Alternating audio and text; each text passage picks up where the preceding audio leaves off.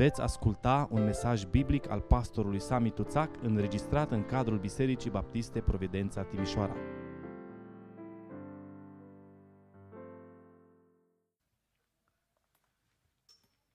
Bună dimineața și pacea Domnului la toată lumea. Cu ajutorul Domnului ne apropiem de finalul epistolei către Efeseni. Mai avem astăzi un mesaj și duminica viitoare ultimul mesaj. Și vom încheia această epistolă, epistola bisericii, am intitulat-o, o epistolă deosebit de importantă între epistolului Pavel. Nu că celelalte n-ar fi, toate sunt foarte importante, aceasta însă este una deosebit de importantă pentru noi ca și biserică. După ce vom finaliza cu Efeseni, pentru câteva duminici dimineața și seara uneori, ne vom opri o vreme asupra persoanei și lucrării Duhului Sfânt. Am fost, nu de mult, am avut sărbătoarea Rusalilor, am fost și suntem aproape de sărbătoarea aceasta.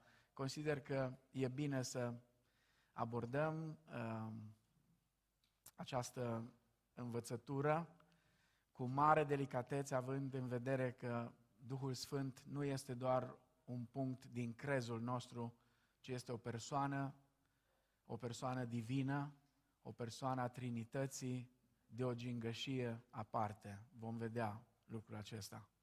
Iar apoi, cândva în toamnă, o să abordăm și provocările contemporane ale darurilor Duhului Sfânt pentru Biserica lui Hristos.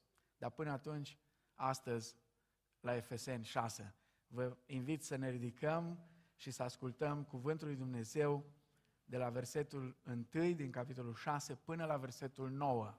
Mă bucur că și copiii sunt împreună cu noi, pentru că mare parte din mesajul din dimineața aceasta are de-a face cu relația dintre copii și părinți.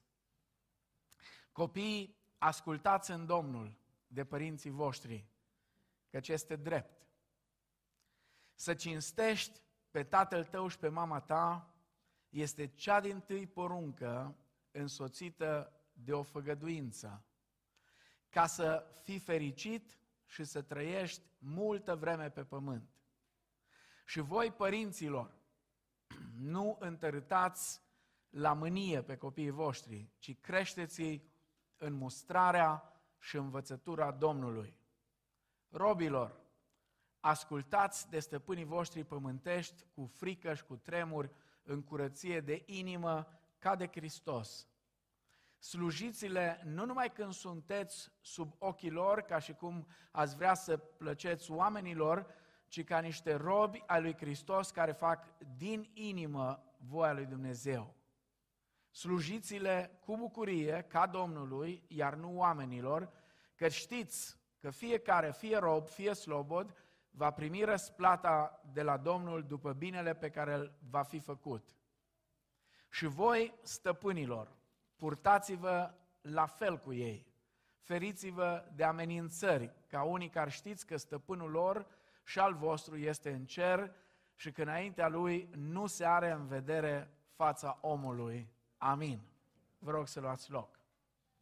Pe partea finală a capitolului 5, mai precis începând cu versetul 21 din capitolul 5 și până la finalul capitolului 6, Apostolul Pavel abordează problema relațiilor copiilor lui Dumnezeu. Noi nu putem vorbi despre o relație personală cu Hristos fără ca să arătăm consecințele acestei relații în planul relațiilor cu oamenii alături de care noi muncim sau trăim. Nu e suficient să spunem, eu am o relație cu Hristos, eu sunt un creștin. Scriptura și Noul Testament în întregime, atât Pavel, cât și Petru, cât și Iacov, cât și Ioan, toți cei care scriu Bisericii lui Hristos pun accentul pe faptul că noi trebuie să demonstrăm această relație care o avem cu Hristos în relațiile noastre unii cu alții. Mi se pare că Ioan, deși este uh, supranumit ucenicul iubirii, este chiar mai direct.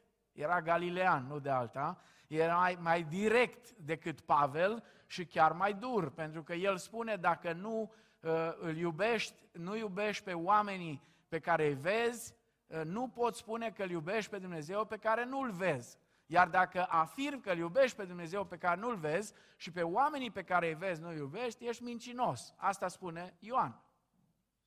Uh, acum, vă reamintesc care este chemarea noastră ca și creștini, ca și Biserica lui Hristos, suntem chemați să trăim în unitate și în sfințenie.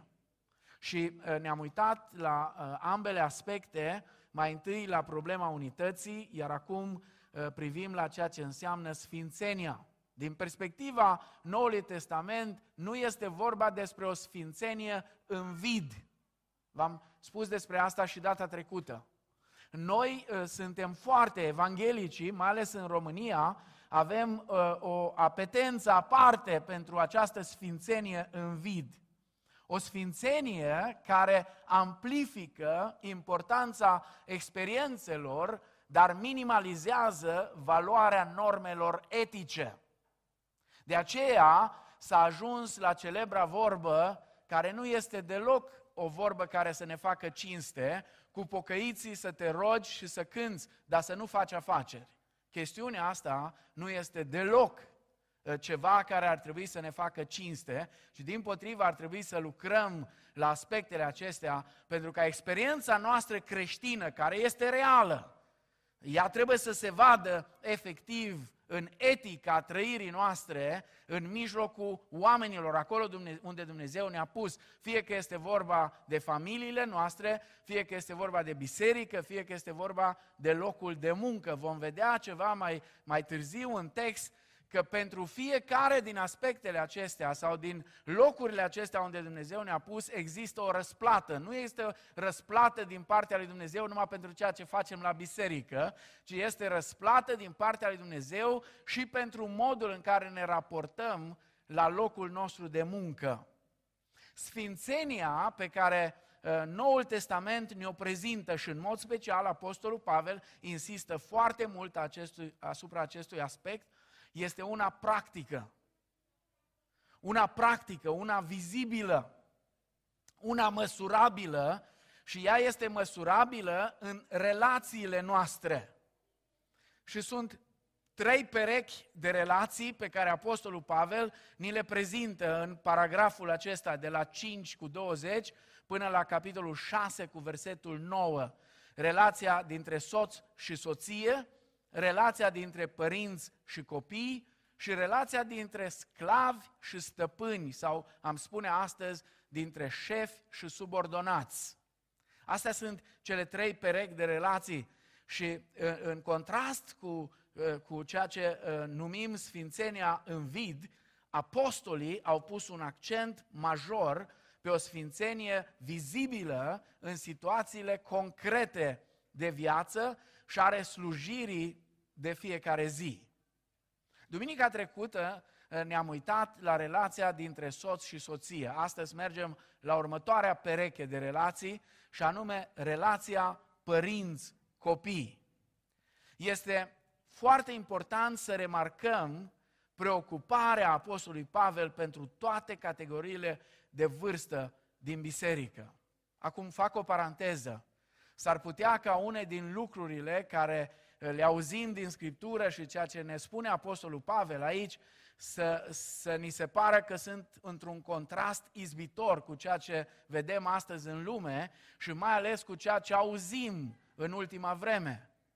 Mai ales după ce acum câteva zile Parlamentul European a votat acel raport matic numit în care există foarte multe lucruri bune. Eu mi-am făcut timp să mă uit peste el, pentru că este și în limba română, poate fi uh, văzut. Sunt unele lucruri bune, dar sunt strecurate acolo intenționat anumite lucruri care sunt groaznice, care pur și simplu își propun să schimbe din temelii ceea ce Dumnezeu a hotărât cu privire la oameni, cu privire la bărbați, la femei, la copii, Și oricât încearcă unii din politicieni care se scuză acum, cei care au votat de la noi din țară pentru uh, raportul acela, încearcă uh, să spună, unul din ei chiar a spus că el a făcut-o creștinește. Păi bă, fraților, dacă e creștinește, atunci Isus a spus așa, dacă mă iubiți, veți păzi poruncile mele. Asta e nimic în plus, nimic în minus. Mă iubiți, veți păzi poruncile mele. Nu mă iubiți, nu mai veniți să vorbiți uh, uh, lucruri din acestea. Știți cum e raportul ăsta? M-am uitat la el și mi-am amintit de fratele Bejenaru, care era prezbiterul Bisericii Germane cu ani în urmă, un om fantastic, uh, un om care vorbea fluent vreo șase limbi uh, și era filolog de, de, de meserie, asta era uh, meseria lui și era un mare chițibușar atunci când era vorba să se uită la o carte care apărea. și erau cărți pe care unii le căutau în vremea aceea ca fiind cele mai grozave cărți, nu erau așa de multe ca astăzi, în perioada, uh, vorbesc de cărți creștine.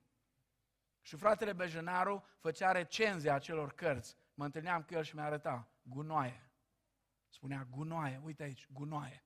Seam cum, o grămadă de lucruri bune. Zice, dacă pui o picătură de ceanură într-un tort, e ok tortul ăla? dacă pui doar o picătură de ceanură. Cam așa este raportul acesta. Nu e plin de ceanură, sunt doar câteva picături. Una dintre ele uh, e chiar funny. Toți se plâng femeile cu alăptarea, știți? De acum uh, poate să împartă asta cu bărbații. Doamne ferește-ne! Doamne ferește Cineva m-a acuzat că fac glume pe chestia asta. Nu fac nicio glume, doar ironie. Ironie maximă. E o diferență majoră între glumă și ironie. Nu fac nicio glumă, nu-i de glumit cu asta, dar ironie pot să fac. Pentru că, efectiv, este exact împlinirea sub ochii noștri a ceea ce Apostolul Pavel spune în Roman, capitolul 1, s-au fălit că sunt înțelepți și au nebunit. asta e tot. Pentru că atunci când îl scoți pe Dumnezeu din inima ta, din viața ta, ce pui în loc? Când îl scoți pe Dumnezeu din societate, când îl scoți pe Dumnezeu și nu mai ai nevoie de Dumnezeu, ce pui în loc? Pentru că omul este o ființă religioasă, el așa e crescut. Și ceea ce se întâmplă, ă, mulți nu se uită la ceea ce este dincolo. Știți care e direcția? Direcția este că oamenii se vor îndrepta înspre un neopăgânism. Pentru că omul nu poate trăi fără religie. El trebuie să trăiască ca o ființă religioasă, să se închine la ceva. Și înspre asta se duce. Pentru că Europa, știți cum e? A fost creștinată de multe ori cu sabia. Și creștinismul a venit așa doar ca o poșghiță subțire peste păgânismul care a rămas acolo. Și acum poșghița e tot mai subțire și se surpă. Și în anii care vor veni, vor fi lucruri groaznice care vor ieși, mai ales că noi dormim în tot timpul ăsta. Uh, vă recomand uh, există o carte care spune despre cum au, au mers toate lucrurile astea. E ceva de genul în timp ce noi dormeam. În timp ce dormeam, toate lucrurile astea s-au întâmplat. Dar mă întorc aici, la textul din Efeseni. Important să remarcăm această preocupare a lui Pavel pentru copii. Copiii, copiii creștini au și ei o datorie creștinească și ei trebuie învățați în acest sens. Mai întâi, de la versetul 1 la versetul 3, Apostolul Pavel subliniază responsabilitățile copiilor. Copii, ascultați în Domnul de părinții voștri, căci este drept. Să cinstești pe tatăl tău și pe mama ta este cea din tâi poruncă însoțită de o făgăduință, ca să fii fericit și să trăiești multă vreme pe pământ. O observație importantă trebuie făcută aici. Copiii trebuie să-și asculte părinții. Și din nou avem aici de a face cu un exemplu de supunere generală conform cu Efeseni, capitolul 5, cu versetul 21, unde spune supuneți-vă unii altora în frica lui Hristos. Supunerea este pretinsă tuturor membrilor noi comunități a lui Dumnezeu. Însă ce ne facem? Pentru că trăim într-o vreme în care supunerea față de autoritate este o, o noțiune atât de demodată. Supunerea față de autoritate e o, o, o, o noțiune uh, extrem de demodată. Care ar trebui să fie atitudinea noastră într-o vreme în care supunerea este considerată asuprire? Ce ar trebui noi să facem? Uh, vreau să vă reamintesc, am spus-o și data trecută și e cazul să o repet. Trebuie să recunoaștem că în multe culturi copiii și femeile au fost exploatați. Și trebuie să recunoaștem că nu întotdeauna biserica a avut atitudinea lui Hristos. Și nu întotdeauna a avut atitudinea care ar fi trebuit să o aibă. De multe ori am fost ca și biserici parte din toată povestea asta, în loc să fim primii care să luptăm pentru drepturile lor. Au fost creștini care n-au fost atenți la aspectele acestea. Uh, sigur, Domnul Isus a avut o altă abordare. El le-a cinstit pe femei, le-a ridicat la rangul pe care Dumnezeu îl dăduse la creație, iar despre copii, știți ce a spus? Lăsați copilașii să vină la mine și nu-i opriți, căci împărăția lui Dumnezeu este a unora ca și ei. Cerințele pentru copii sunt uh, mult mai puternice decât ceea ce se impune soțiilor atunci când li se spune să fie supuse soților lor.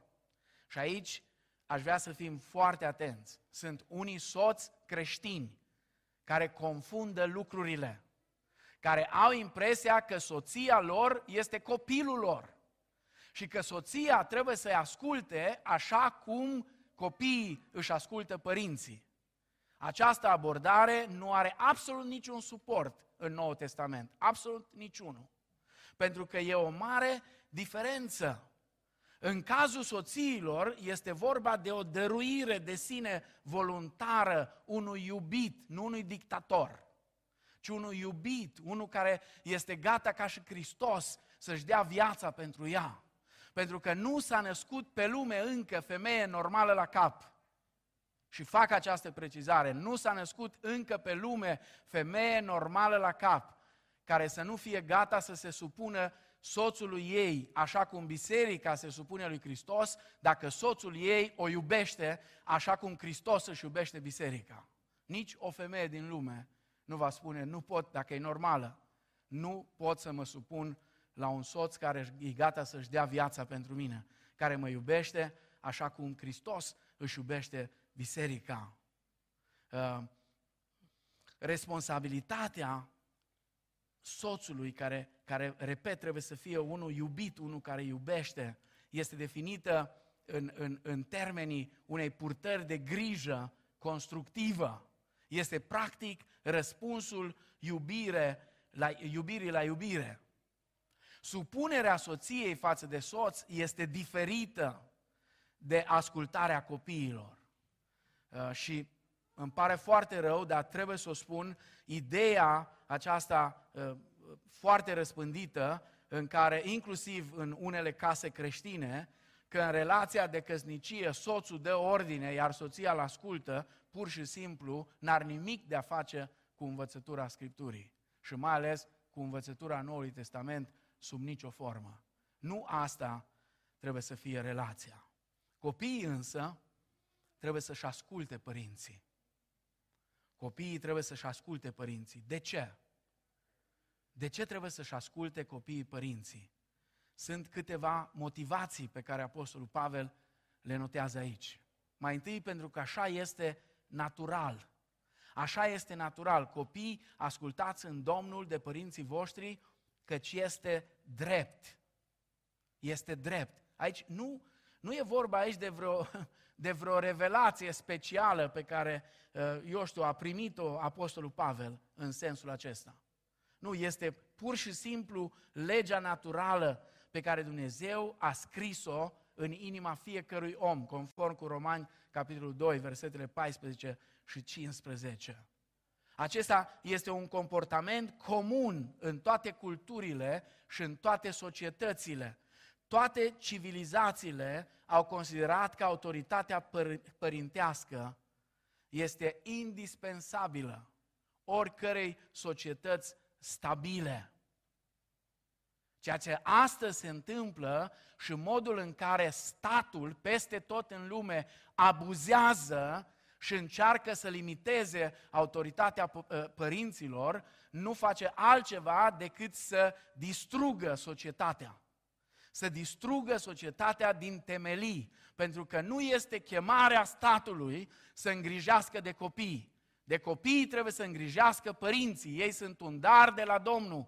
Ei, ă, nici statul, nici părinții nu sunt proprietari peste copii. Asta de asemenea trebuie să înțelegem. Copiii nu sunt proprietatea părinților, ei sunt a Domnului. Copiii sunt un dar de la Domnul. Părinții sunt administratorii care au grijă de copii și îi cresc. Iar statul, am spus-o și o repet de câte ori e nevoie, dacă vrea copiii să-și facă.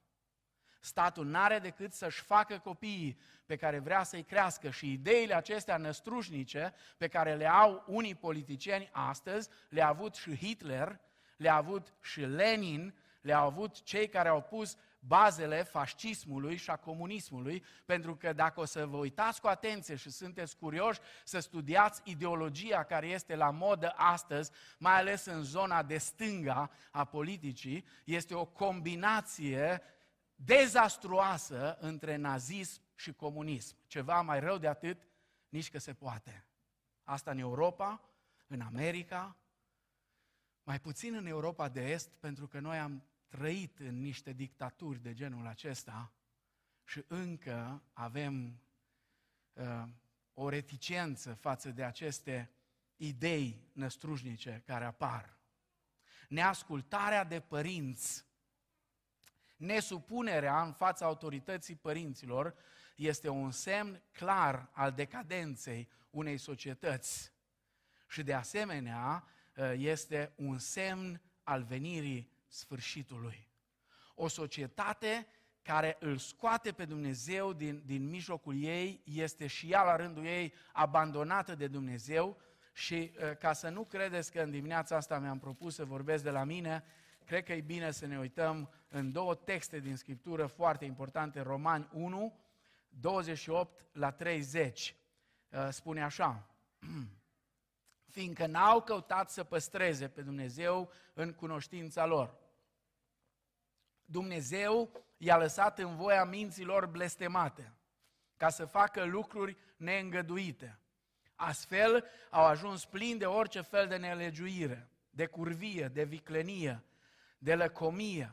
Când profesorul Papahagi de la Cluj, acum câțiva ani, a vorbit despre sexomarxismul, ideologia acestor uh, noi politicieni a fost atacat din toate părțile. Raportul care l-a votat Parlamentul European acum câteva zile, exact asta demonstrează că ideologia care stă la baza celor care au gândit toate lucrurile acestea este ideologia sexomarxistă, plin de pismă, de ucidere, de ceartă, de înșelăciune, de pornire răutăcioasă, sunt șoptitori, bârfitori, urători de Dumnezeu, obraznici, trufași, lăudăroși, uh, născocitori de rele, uh, neascultători de părinți, neascultători de părinți, spune aici, fără pricepere, călcători de cuvânt, fără dragoste firească, în original este fără dragoste familială, neînduplecați, fără milă și măcar că știu hotărârea lui Dumnezeu că cei ce fac asemenea lucruri sunt vrednici de moarte,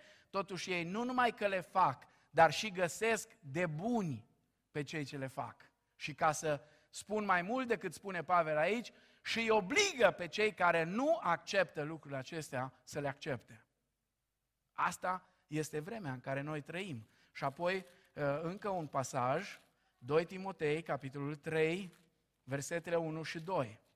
Vă rog să vă uitați ce spune Apostolul Pavel aici când îi se adresează lui Timotei. 2 Timotei, capitolul 2, versetele Uh, uh, capitolul 3, versetul 1 și 2. Să știți că în zile din urmă vor fi vremuri grele. Căci oamenii vor fi iubitori de sine, iubitori de bani, lăudăroși, trufași, culitori, neascultători de părinți. Neascultători de părinți, spune în Romani, neascultători de părinți. Neascultarea de părinți este un semn clar al decadenței oricărei societăți abandonate de Dumnezeu. Apoi, al doilea motiv pentru care copiii trebuie să asculte de părinți, nu doar că așa este natural, ci pentru că așa pretinde legea lui Dumnezeu. Legea lui Dumnezeu așa pretinde. Să cinstești pe tatăl tău și pe mama ta este cea din tâi poruncă însoțită de o făgăduință ca să fii fericit și să trăiești multă vreme pe pământ. Ascultarea de părinți este scrisă în inimile oamenilor, spune Apostolul Pavel, dar în același timp și pe tablele de piatră ale legii date de Dumnezeu lui Moise. Fa- Pavel face aici o combinație foarte frumoasă în exo- între Exodul capitolul 20 cu 12 și Deuteronom capitolul 5 cu versetul 16. Acum știți ce e interesant? Evreii aveau cele 10 porunci, câte 5 pe fiecare tablă. Primele 5 aveau în vedere datoria noastră față de Dumnezeu. Următoarele cinci, datoria noastră față de semenii noștri, față de oameni. Știți ce e interesant? Ei au pus cinstirea părinților împreună cu celelalte porunci care vorbesc despre datoria noastră față de Dumnezeu. Și au spus că cinstirea părinților are de-a face cu datoria pe care fiecare dintre noi o avem față de Dumnezeu. Noi trebuie să îi cinstim și să le dăm ascultarea noastră, dar și dragostea și respectul. În poporul lui Dumnezeu, cinstirea părinților este o parte integrantă a cinstirii lui Dumnezeu. Aș vrea să citesc uh, măcar un singur verset din cartea Leviticul, capitolul 19, uh, adică un singur text, că sunt mai multe versete, Leviticul 19, versetul 1 la 3.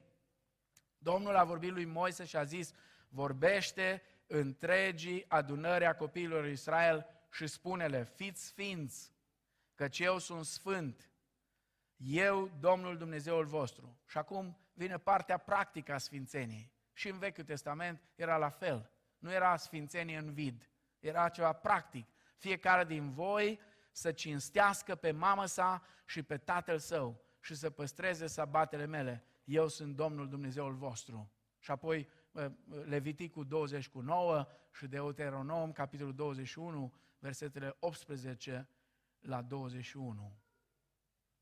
Și aici Apostolul Pavel, vorbind sau legând la oaltă eh, ceea ce Dumnezeu spune în Exodul 20 cu 12 și Deuteronom 5 cu 16, adaugă aici și uh, scoate în evidență o promisiune foarte importantă în versetul 3, ca să fii fericit și să trăiești multă vreme pe pământ. Sunt foarte mulți tineri astăzi nefericiți. Te uiți la ei și îți dai seama, îți nefericiți. Poate unii sunteți pe aici. Nu știu cât de fericiți sunteți. Dar vă rog, vă rog din suflet, dacă sunteți sinceri cu voi înși vă și vreți să aflați de unde vă vine nefericirea asta cronică, atunci faceți o analiză a relațiilor voastre cu părinții voștri și mai ales a modului în care vă cinstiți sau nu vă cinstiți părinții. Și veți pricepe mai bine de ce sunteți uneori atât de nefericiți. Fericire și longevitate pe pământ viață lungă, ca să fii fericit și să trăiești multă vreme pe pământ. Sigur, în nou legământ, noi ne concentrăm asupra binecuvântărilor cerești, dar să nu uităm o societate în care părinții sunt cinstiți. Este întotdeauna o societate prosperă și stabilă. Vă rog să rețineți asta.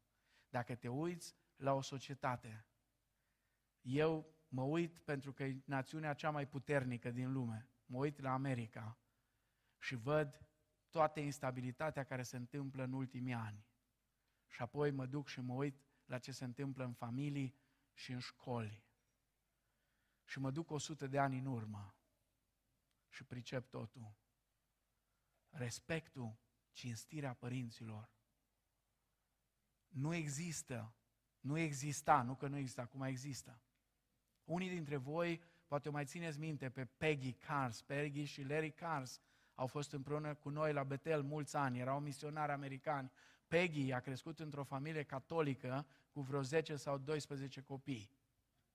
Când se puneau la masă, toată lumea, odată, și să servea mâncarea, să știți că americanii nu sunt așa cu fițe cum suntem noi. Copiilor nu sunt învățați cu fițe. Acolo mama vine și pune mâncarea pe masă și toată lumea mănâncă. Nu întreabă, ă, dar ce mai avem în plus? Asta e mâncarea. Și toată lumea trebuie să mănânce. Și nimeni nu avea voie să se ridice de la masă până ce mama și tata nu spuneau totul s-a încheiat. Dar asta a fost câțiva zeci de ani în urmă. O societate, uitați-vă la Marea Britanie. Marea Britanie a fost cândva elita a tot ce a însemnat lumea. Elita în toate privințele. Uitați-vă cum se duce tot în jos. De ce? Una din motiv, unul din motivele principale are de-a face cu aspectul acesta legat de familie. Nu poți avea o societate sănătoasă fără familii sănătoase. Nu există așa ceva. Societatea nu are cum să fie sănătoasă. De aceea vă rog din suflet, indiferent de opțiunile politice care le aveți sau direcția care o aveți în viață, nu trebuie să fim toți de dreapta sau de stânga, fiecare cum îl îndeamnă Domnul. Însă uitați-vă să vedeți aspectele acestea, uh, mai ales uh, lupta aceasta pentru distrugerea familiei. E o luptă puternică pentru distrugerea familiei. A familiei așa cum Dumnezeu a prevăzut-o să fie. Din, formată dintr-un bărbat și o femeie care aduc pe lume copii. Uh, nimic altceva. Restul ce e în plus este adăugat de oameni fără Dumnezeu. Oameni care n-au în mintea lor altceva decât să distrugă. N-ai cum să ai o societate sănătoasă fără familii sănătoasă și nici biserici sănătoase și puternice fără familii puternice și sănătoase. Acum, mai este o întrebare. Este porunca ascultării de părinți necondiționată? Și încă una. Până când trebuie să-i ascultăm? Până la majorat, ascultarea trebuie să fie regula. Până la majorat, ascultarea trebuie să fie regula. Și neascultarea trebuie să fie o excepție rară. Iar după majorat trebuie să continuăm să ne cinstim părinții. Și cinstirea părinților noștri de acum și după ce ne căsătorim și după ce noi devenim părinți, sigur ia alte forme, dar ea rămâne. Cel mai bine poți să vezi asta astăzi în familiile ameșilor din America, unde generații, așa cum era pe vremuri, pentru că ei au încercat să oprească istoria în secolul XVII, nu discut dacă au reușit sau nu, dar cel puțin când e vorba de familie, și să știți, nu e niciun copil de Ameș în vreo casă de copii. Nu e niciun bătrân de Ameș în vreo casă de bătrâni. Nu este niciun Ameș în pușcărie. Nu există așa ceva. Pentru că acolo toată lumea, toți sunt învățați să se respecte unii pe alții. Și n-am văzut, am umblat mult pe acolo în zona lor, că mi-a plăcut. N-am văzut ameși săraci. N-am văzut ameși săraci. N-am văzut. Am văzut oameni prosperi. O societate prosperă în care copiii și părinții sunt cinstiți. Și mai e ceva, pentru că așa trebuie să se manifeste creștinii în Domnul. De aceea copiii trebuie să asculte părinții. Noi suntem acum în Domnul Isus Hristos. Și întrucât El a transformat viețile noastre și relațiile noastre sunt transformate pentru că ele sunt în Domnul. În inimile noastre a fost turnată dragostea lui Dumnezeu prin Duhul Sfânt. Iar în mințile noastre, pacea lui Dumnezeu. Copiii creștini învață să se bucure de responsabilitatea ascultării de părinți. De ce? Pentru că spune Pavel în Coloseni 3 cu 20, textul paralel, pentru că lucrul acesta place Domnului. Fiecare copil creștin trebuie să-și aducă aminte, de exemplu, celui mai minunat copil care a trăit vreodată pe pământul acesta. Copilul acela se numea Isus și el creștea în Nazaretul din Galileea. Uh, doar un verset de data asta, Luca, capitolul 2, versetul 51. Și Isus creștea în înțelepciune, în statură și era tot mai plăcut înaintea lui Dumnezeu și înaintea oamenilor. Este normal să dorim să facem ceea ce îi place lui, celui care a creat această nouă societate a lui Dumnezeu, Biserica lui Hristos, în care noi trăim și suntem parte responsabilă din ea. Cam atât despre responsabilitățile copiilor. Facem un pas mai departe și ne uităm la responsabilitățile părinților. Foarte interesant, sunt trei versete în care Apostolul Pavel le scrie copiilor. Într-un singur verset le scrie părinților. Dar versetul acesta, versetul 4 din Efeseni 6, spune mai mult decât toate cărțile care au fost scrise vreodată și se vor mai scrie despre atitudinea părinților față de copiilor. Nimic nu poate să egaleze ceea ce spune Apostolul Pavel aici. Și voi, părinților, nu întărâtați la mânie pe copiii voștri, ci creșteți-i în mustrarea și învățătura Domnului. Deși Apostolul Pavel vorbește aici despre autoritatea părinților, accentul nu este pe exercitarea autorității. E bine să înțelegem asta, pentru că ne-ar face un pic mai blânzi uneori și mai atenți atunci când ne raportăm la copiii noștri.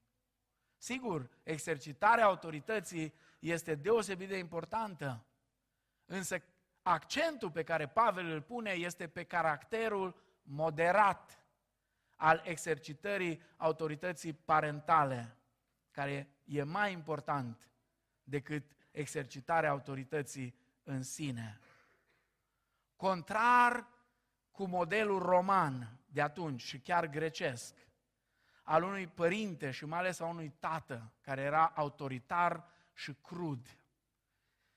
Numai că mă îngrozesc când mă uit și văd că ceea ce astăzi se vrea în societate, se vrea exact ceea ce era atunci, în epoca aceea întunecată a păgânismului. Se năștea copilul și tatăl se uita la el dacă era băiat și îi se părea că nu-i ok cu el ceva, îl prindea de aici de cap și cum el avea craniu abia în formare și încă era moale, îl strângea până când îl omora. Pentru că îi considera că e proprietatea lui și poate să facă ce dorește. În contrast cu această imagine din lumea greacă și romană, Apostolul Pavel prezintă imaginea unui tată blând, a unui stăpân pe sine, a unui educator plin de răbdare cu copiii săi. Așa cum Domnul Isus ne-a învățat, voi fiți dar desăvârșiți, după cum Tatăl vostru cel ceresc este desăvârșit. Care sunt responsabilitățile părinților? Pavel începe cu una unde toți de aici care suntem părinți ne facem vinovați. Toți. Nu este o excepție. Nu vă exasperați copiii, spune. Nu vă exasperați copiii, nu întărâtați la mânie, traduce Cornilescu. Sau nu provocați resentimente în copiii voștri. Nu provocați resentimente în copiii voștri. Personalitatea unui copil este delicată. De aceea părinții nu trebuie nici să abuzeze de ei, nici să-i lasă de capul lor. Nici una, nici alta. Nici o abordare, nici cealaltă nu este sănătoasă. Părinții trebuie să știe că orice copil are un simț înăscut al dreptății. Indiferent de vârsta lui, el are în el acest simț al dreptății. De aceea copiii nu trebuie disciplinați oricum. Ei trebuie disciplinați, dar nu oricum. Părintele trebuie să fie stăpân pe sine, pentru că nu poți disciplina corect pe cineva când tu însuți ai nevoie de disciplinare. Tu când ești nervos, nu vreau să spun, cum spunea un păstor, că nervii sunt draci, că nu știu dacă sunt draci, dar nu vin de la Domnul. Atunci când ești nervos, atunci când te roșești tot și te, te, te, te umfli și nu mai știi de tine, nu e de la Domnul, nu vine din înțelepciune. Nu vine din umblarea cu Domnul, nu e de la Duhul Sfânt. Atunci ai nevoie să fii tu disciplinat, nu să disciplinezi copiii. Copiii nu sunt paratrăznet în care să, să ducă toate săgețile. Nu despre asta e vorba. Cum trebuie părinții creștini să-și crească copiii? Pavel spune, în mustrarea și învățătura Domnului. Adică instruindu-i prin disciplinare și oferindu-le învățătură. Acum știu chestiunea asta disciplinării, mai ales în contextul de acum și eh, mai ales că suntem eh, mulți dintre noi eh, sub imperiu, eu știu, afecțiunii față de o familie care numai cei s-au luat copiii și avem tot felul de lucruri care ne trec prin cap, vreau să vă atrag atenția ce spune Scriptura la Evrei, capitolul 12, 5 la 11. Și ați uitat sfatul pe care vi-l dă ca unor fii. Fiule, nu disprețui disciplinarea Domnului și nu-ți pierde inima când ești mustrat de El. Căci Domnul disciplinează pe cine îl iubește și bate cu nuiaua pe orice fiu pe care îl primește. Suferiți pe deapsa. Dumnezeu se poartă cu noi ca și cu niște fii. Căci care este fiul pe care nu îl disciplinează tatăl? Dar dacă sunteți scutiți de disciplina de care toți au parte, sunteți niște feciori din curvie, iar nu fii. Și apoi dacă părinții noștri trupești ne-au disciplinat și tot le-am dat cinstea cuvenită, nu trebuie oare cu atât mai mult să ne supunem Tatălui Duhurilor și să trăim? Că cei în adevăr ne disciplinau pentru puține zile, cum credeau ei că e bine. Dar Dumnezeu ne disciplinează pentru binele nostru ca să ne facă părtași sfințeniei Lui. Este adevărat că orice disciplinare deocamdată pare o pricină de întristare și nu de bucurie. Dar mai pe urmă aduce celor ce au trecut prin școala ei roada dătătoare de pace a neprihănirii. Vreau să vă întreb ceva, suntem aici de mai multe vârste. Excludem acele momente când părinții noștri au fost la fel de păcătoși ca și noi, atunci când ne-au pedepsit uh, după norme care nu aveau nimic cu Scriptura, ci numai după ce era în capul lor. Dar, haideți să recunoaștem, au fost momente când părinții noștri ne-au disciplinat corect și mai ales pentru că trebuia, au fost. Au fost. Au fost. Au fost momente în care ne-am adus aminte, crescând după aceea, ce bine că în momentul acela mama sau tata m-a disciplinat, pentru că cine știe ce s-a legea de mine. Nu vorbesc de abuz. Abuzul nu are ce să caute. Din punctul meu de vedere, și nu că e al meu, eu cred că e punctul Scripturii de vedere, un bărbat abuziv în casă cu soția lui sau cu copiii lui, ori nu-i creștin, ori și-a pierdut mințile. Nu, nu, nu se poate una ca asta. Nu se poate. Nu se poate. Și știu că în, în multe biserici din România avem specialiști la sfințenie în vid cu carul. Unii dintre ei, când se roagă câteodată în biserică sau știu eu ce fac în biserică, cântă și eu știu ce mai fac și predică unii chiar, predică, uh, pur și simplu zici că pică tavanul pe tine de atâta sfințenie. Și după aceea acasă lucrurile stau diferit. Asta nu e creștinism. Asta poate fi orice, dar nu are nimic de a face cu învățătura Scripturii. Nu vorbesc de abuz. Abuzul nu are ce să caute. Și uh, trebuie să ne trezim la realitate. Uh, cineva m-a întrebat ieri ce faci cu o soție care uh, e bătută și e, e abuzată în casa ei, în casă de creștini. Și i s-a spus, rabdă soră. Serios. Serios. Da pe tine dacă te-ar bate cineva în fiecare zi și aș veni eu și ți-aș spune, rabdă frate. Rabdă, frate. Dacă te-ai căsătorit din greșeală cu o campioană la karate, cu centura neagră, și ar face cu tine uh, prin casă, uite așa, în fiecare zi, și ai venit să te plângi și ți-aș spune, rabdă, frate, rabdă, ce ai zice? Sau ți-ar da cu făcălețul un cap în fiecare zi, sau cu tigaia. Ce ai zice? Ți-ar plăcea? Adică de ce mă rog femeia ce e cumva de rang inferior și ea trebuie să rabde tot? De ce mă rog femeia trebuie să rabde toate? Și bărbații nu, că ei sunt bărbați. Nu vorbesc de abuz, vorbesc de disciplină. Eu personal, fiecare poate crede ce vrea el. Dar eu personal îi mulțumesc la mama Ana, că ea era șefa cu disciplina în casă. Tata se ocupa cu altele și nu prea avea el timp de disciplină și apoi și când o făcea, nu o făcea bine, că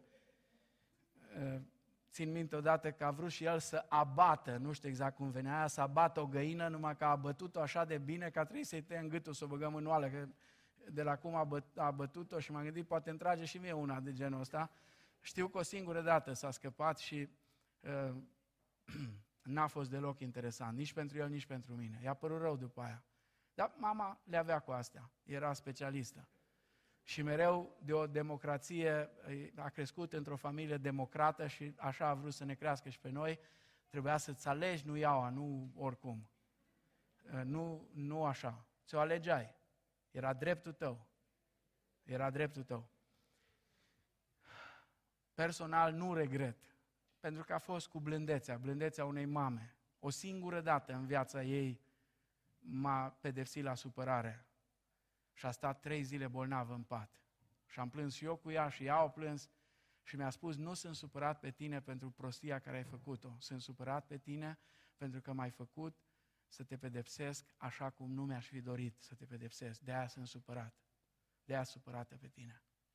Și m-a durut chestia asta. M-a durut mai rău decât... Da, sigur, veți spune, eh, alte vremuri. Sigur, au fost în trecut și mai sunt și astăzi părinți care s-au folosit de astfel de versete ca și cele din evrei și și-au justificat disciplinarea extremă și extrem de dură și de severă. Unii au făcut, cum vă spuneam, din copiii lor un soi de paratrăznet pentru nervii lor. Astăzi, însă, ne ducem în direcția cealaltă, se vede o permisivitate excesivă încurajată de această legislație tot mai discutabilă. Ce facem noi ca și creștini în astfel de situații și într-o situație ca aceasta? Vă rog să rețineți două lucruri foarte importante.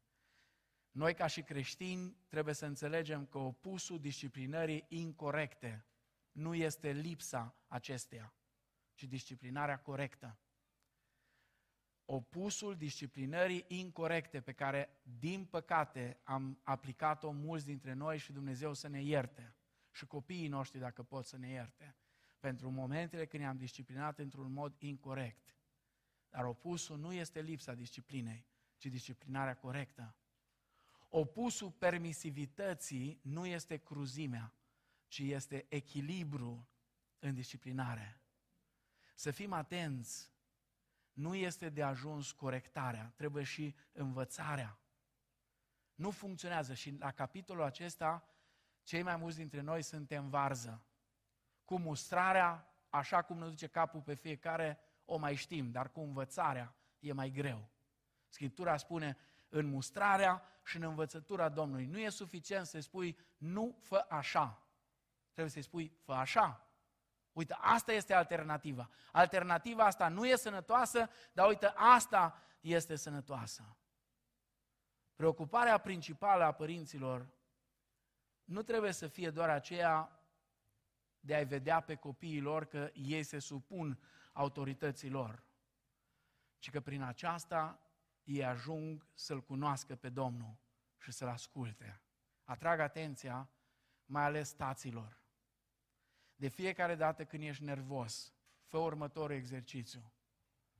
Spune cu voce tare, nu numai în mintea ta, Tatăl nostru care ești în ceruri, sfințească-se numele Tău. E suficient dacă spui numai atât. Nu trebuie să spui toată rugăciunea. De ce asta?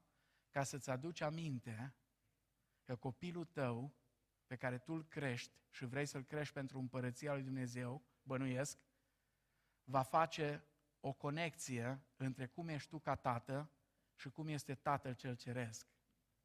Și dacă vrei ca copilul tău să aibă impresia că Dumnezeu e unul nebun, supărat, morocănos, bătăios, care nu mă pedepsește, cu fluierul în gură ca polițistul, atunci n-ai decât. Dar nu te aștepta când e mare să-i spui, copilul meu drag, Domnul Iisus te iubește, Tatăl din cer îi Tatăl tău. Știți ce spun unii copii? Nu vreau un tată, că mi-a fost unul de ajuns, nu mai vreau încă unul, n-am nevoie. Fiți atenți și Dumnezeu să se îndure de noi în direcția asta. Foarte pe scurt, foarte pe scurt și încheiem imediat câteva cuvinte numai despre relațiile dintre rob și stăpâni. Versetul 5 la versetul 9. Responsabilitățile robilor, spune Pavel aici, slujițile robilor, ascultați de stăpânii voștri, cu pământești, cu frică și cu tremur, în curăție de inimă, ca de Hristos. Sclavia era parte integrantă a societății Imperiului Roman. Se estimează că vreo 60 de milioane de sclavi trăiau atunci în Imperiul Roman. Filozofia cu privire la ei era următoarea, a fost rostită de Aristotel. Un sclav este un fel de proprietate, de proprietate care are suflet. Totuși era bine că spuneau că au suflet, că la musulmani abia acum au votat că femeia are suflet. Și să nu credeți că creștinii au fost mai buni în perioadele când s-au depărtat de la Scriptură. Când turcii atacau Constantinopolul, episcopii erau adunați la o ședință ca să dezbată două probleme teologice de mare importanță. Câți îngeri stau pe un vârf de ac și dacă femeia are suflet. Cu asta se ocupau ei, în timp ce turcii au venit și au luat. Pentru că așa se întâmplă întotdeauna când pierdem din vedere esența. În Imperiul Roman, stăpânul de sclavi avea dreptul legal de viață și de moarte asupra sclavului. Spun asta ca să înțelegem contextul în care Pavel scrie. Și totuși, mulți stăpâni de sclavi se comportau bine cu sclavii lor. Seneca spune stăpânii de sclavi să fie buni cu sclavii lor. Pavel le vorbește sclavilor care deveniseră creștini ca unor oameni liberi în Hristos și îndeamnă să-i slujească slujind Domnului. Și principiul pe care Pavel spune, slujiți-le nu numai când sunt sub ochii voștri, ca și cum ați vrea să plăceți oamenilor. Și apoi spune, slujiți ca și lui Dumnezeu, slujiți-le cu bucurie, ca Domnului. Principiul este valabil și astăzi pentru angajați. Noi trebuie să facem totul ca pentru Domnul Isus, lucrând cu seriozitate și arătând respectul cuvenit șefilor. Mai mult trebuie să lucrăm cu plăcere, nu de silă, pentru că știm că astfel împlinim voia lui Dumnezeu. Și în plus spune, veți primi o răsplată de la Domnul după binele pe care l-ați fi făcut. Dar care sunt responsabilitățile stăpânilor? Din nou, ca și în cazul părinților, Pavel rezumă totul la câteva cuvinte, într-un singur verset. Și voi, stăpânilor, purtați-vă la fel cu ei. Feriți-vă de amenințări, ca unii care știți că stăpânul lor și al vostru este în cer și că înaintea lui nu se are în vedere fața omului. Ca și în cazul relațiilor părinți-copii.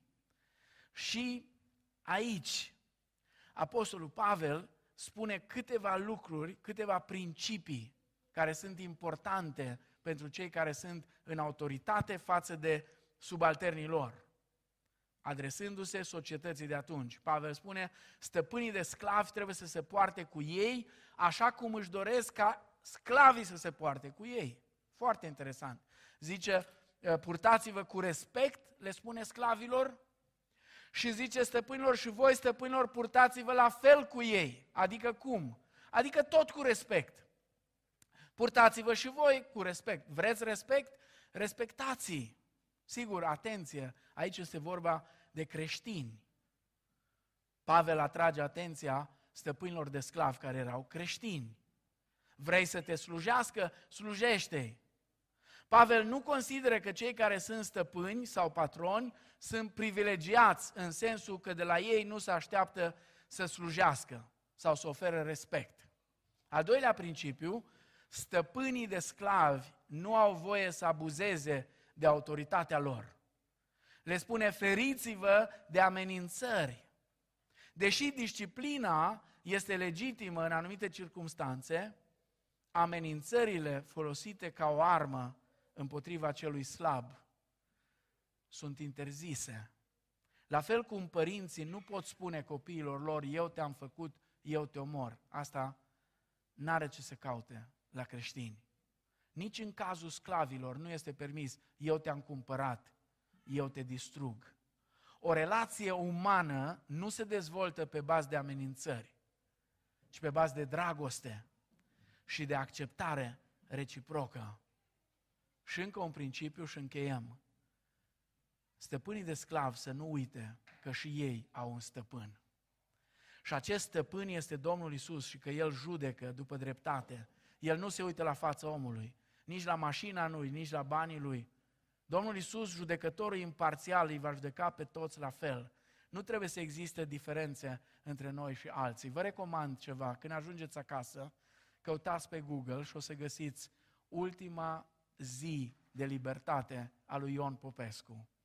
E o chestiune foarte interesantă și drăguță. Ion Popescu suntem noi, oricare. Este cel mai comun prenume în România, Ion, cel mai uh, uh, comun nume de familie, Popescu. De aceea el ne reprezintă, Ion Popescu. Ion Popescu a făcut niște prostii și urmează să meargă la pușcărie. Până să pronunță toate sentințele, are la dispoziție timp să se urce în avion, să plece în Costa Rica, să se ascundă nu știu unde, tot fel. Dar Ion Popescu nu face asta. El e liniștit, a primit trei ani cu executare, o să citiți, e foarte fain. Totul se schimbă, știți când? Când pe Ion Popescu îl cheamă Gigi Becali, sau îl cheamă Elena Udrea, sau îl cheamă nu știu cum. Atunci totul se schimbă, știți, tot show care se întâmplă. Asta e la oameni, dar nu la Dumnezeu în fața lui Dumnezeu nu se are în vedere fața omului. Toată lumea e Ion Popescu acolo, nimeni nu e altfel, nimeni nu are drepturi speciale. Toată lumea. Stăpânul lor și al vostru este în cer și înaintea lui nu se are în vedere fața omului. Privind la cele trei perechi de relații, soț, soții, părinți, copii, sclavi și stăpâni de sclavi, trebuie să vedem că Apostolul Pavel subliniază puternic unitatea și sfințenia, armonia și curăția, care trebuie să uh, definească relațiile membrilor noi comunități a lui Dumnezeu. Soții și soțiile trebuie să se dăruiască reciproc într-o iubire autentică ca a lui Hristos și o supunere voluntară ca a Bisericii lui Hristos. Copiii și părinții trebuie să se cinstească reciproc într-o ascultare respectoasă și benevolă și o educare armonioasă și echilibrată. Robii și stăpânii trebuie să se respecte reciproc printr-o slujire ca pentru Domnul și o atitudine ca a Domnului.